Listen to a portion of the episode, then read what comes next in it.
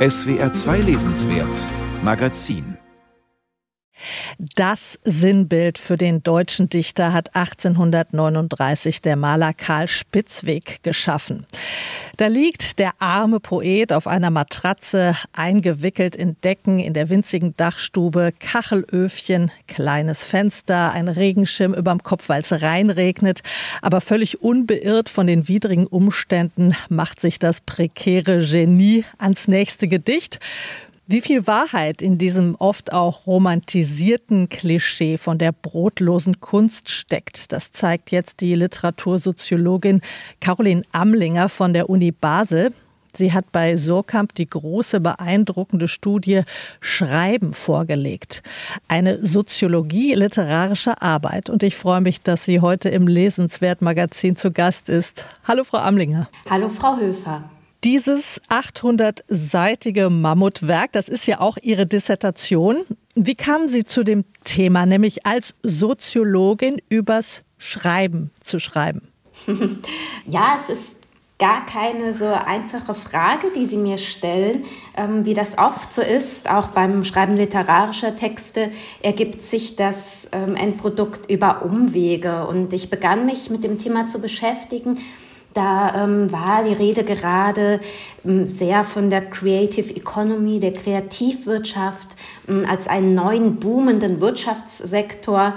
Und ich habe mir dann eben als eine Figur die Autorinnenfigur herausgewählt, um mir eigentlich anzuschauen, unter welchen Umständen und eben oftmals auch prekären Umständen Kunst eigentlich geschaffen wird dass hier eben der Markt und eben auch der kapitalistische Markt nicht unbedingt ein Garant für große Kunst ist, sondern auch ein Hemmnis und ein Hindernis, dass eben die Autorinnen, die oftmals frei und selbstständig beschäftigt sind, auch eben nicht selten in materielle Nöte stürzt. Sie haben ja mhm. das Bild von dem armen mhm. Poeten gerade eingangs schon erwähnt in der Anmoderation. Und ähm, das ist hier ein ganz lange tradiertes Bild, dass AutorInnen trotz des sozialen, materiellen Leidens geistige Werke schaffen, die von einem sehr hohen ästhetischen Gehalt sind, sondern dass sie eben wegen diesem Leid eigentlich dazu befähigt sind. Und dieser überhöhte Selbstanspruch, der mit diesem materiellen Leid verbunden ist, den wollte ich ein wenig aufdecken und ähm, auch ein wenig ja, dekonstruieren. Ja, Sie haben mit 18 ganz unterschiedlichen Autorinnen und Autoren für diese Studie gesprochen. Sie haben richtige Feldstudien gemacht. Und tatsächlich ist es immer dieses Trotzdem da. Also man nimmt das alles in Kauf, weil man sich eben auch gar nichts anderes vorstellen kann, als zu schreiben. Genau, und man möchte sich auch gar nichts anderes vorstellen. Nichtsdestotrotz muss ich dann hier aber auch wieder einschränkend sagen, ist es oftmals so, dass das Schreiben, also das Sitzen am Schreibtisch und das Klimpern auf der Tastatur nicht unbedingt finanziell und zeitlich die Hauptbeschäftigung von AutorInnen ist, sondern um das eben zu ermöglichen, sind AutorInnen eben auch JournalistInnen, ähm, Lehrende an Schreibschulen oder fahren bisweilen auch Gabelstapler in der Fabrik.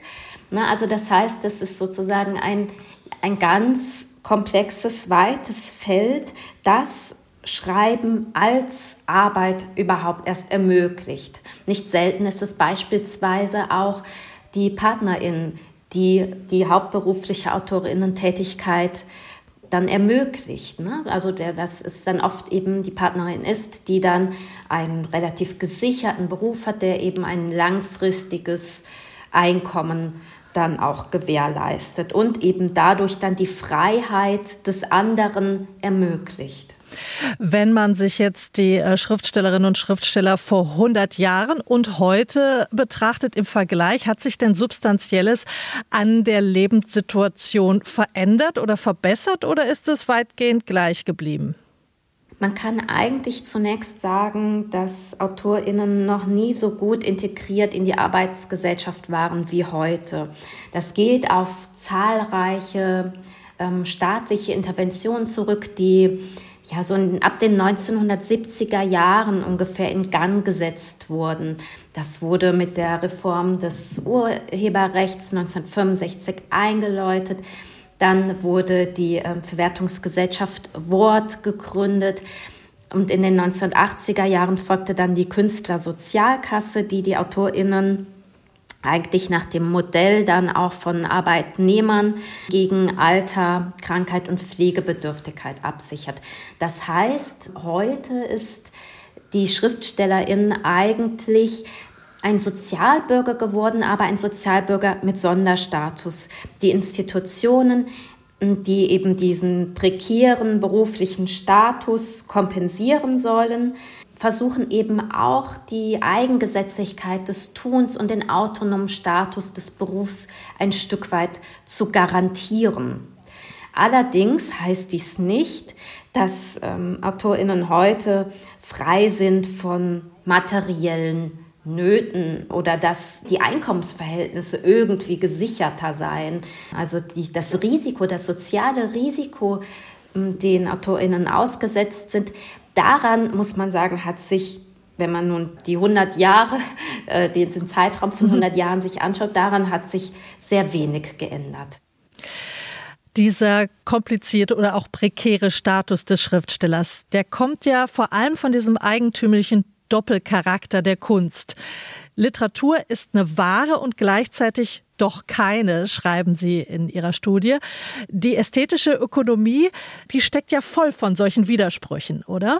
Ja, genau. Und diese Widersprüche, dass eben Literatur Ware ist und doch keine Ware, die strukturieren auch ähm, meiner Auffassung das literarische Leben und auch den literarischen Markt.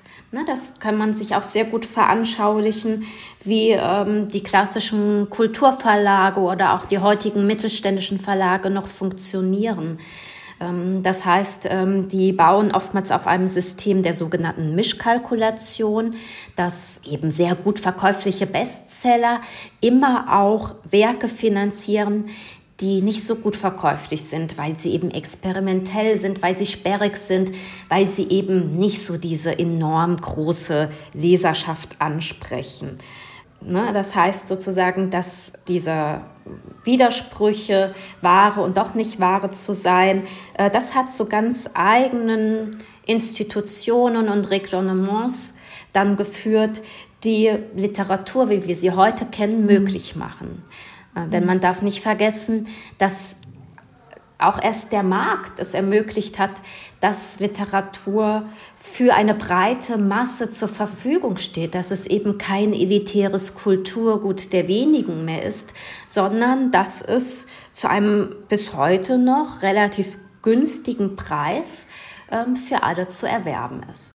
Aber man schützt diese Ware ja eben auch auf eine bestimmte Weise, indem man zum Beispiel sowas wie die Buchpreisbindung einführt. Genau, auf dieser Basis sind eben ganz spezielle staatliche Regulationen entstanden. Sie haben die Buchpreisbindung eingefügt. Das Urheberrecht ist sicherlich hier auch noch zu nennen, das eben dem Buch auch rechtlich kodifiziert den Status eines Kulturgutes zuschreibt. Das heißt, es ist nicht nur eine Ware, sondern es unterliegt bestimmten eben auch Wettbewerbsbeschränkungen, die eben überhaupt erst diesen Kunstwerkcharakter auch garantieren. Also diese Creative Economy, die Kreativwirtschaft, die Sie schon am Anfang erwähnt haben, die ist schwierig, die ist prekär, sie ist besonders, aber doch, was mich auch immer wieder verblüfft, irgendwie geht's, irgendwie wird sich durchgewurschtelt und irgendwie entstehen plötzlich auch immer wieder blühende Nischen, mit denen gar niemand so gerechnet hat. Das gehört auch zu diesen irgendwie unergründlichen Gesetzen des Kapitalismus, oder? Ja, man könnte sagen, dass jetzt bezogen auf den Literaturmarkt, dass gerade die starke Orientierung auf Bestseller, wie das in den 1990er Jahren auch der Fall war, bis in die 2000er Jahre, dass das letztlich dazu führt, dass Nischen entstehen, dass neue Independent-Verlage gegründet werden, die eben das kompensieren, was in den großen Konzernverlagen, wie sie eben von Bertelsmann und Holzbrink aufgekauft wurden, die das nicht mehr verwirklichen können. Das heißt, der Markt macht auch kreativ ähm, und führt dann auch zu solchen abseitigen Bewegungen. Ne? Also das, es wurde so um die 2010er Jahre wurde auch von einer Blüte der Independent-Verlage dann gesprochen, ne? wie der Verbrecher Verlag, der Blumenbar Verlag, Mattes und Seitz Verlag Berlin, die mittlerweile ja über eine sehr hohe Reputation auch verfügen und dafür stehen, dass man wirklich ästhetisch anspruchsvolle, qualitativ hochwertige Literatur verlegt unter ganz anderen Gesichtspunkten als der reinen Rendite. Und die aber auch dann doch erfolgreich verkauft. Das ist ja eigentlich schön. Genau, die sozusagen über dieses andere Geschäftsmodell, das man mm, ja eigentlich so um 1900 von den Kulturverlagen, die damals entstanden sind, kennt, die darüber eben auch ökonomisch erfolgreich sind. Das heißt, dass nicht nur die homogene Bestsellerliteratur auf dem Markt funktioniert, sondern eben auch ganz eigenständige experimentelle literarische Werke. Also das gut gemachte kann auch das gut verkaufte sein.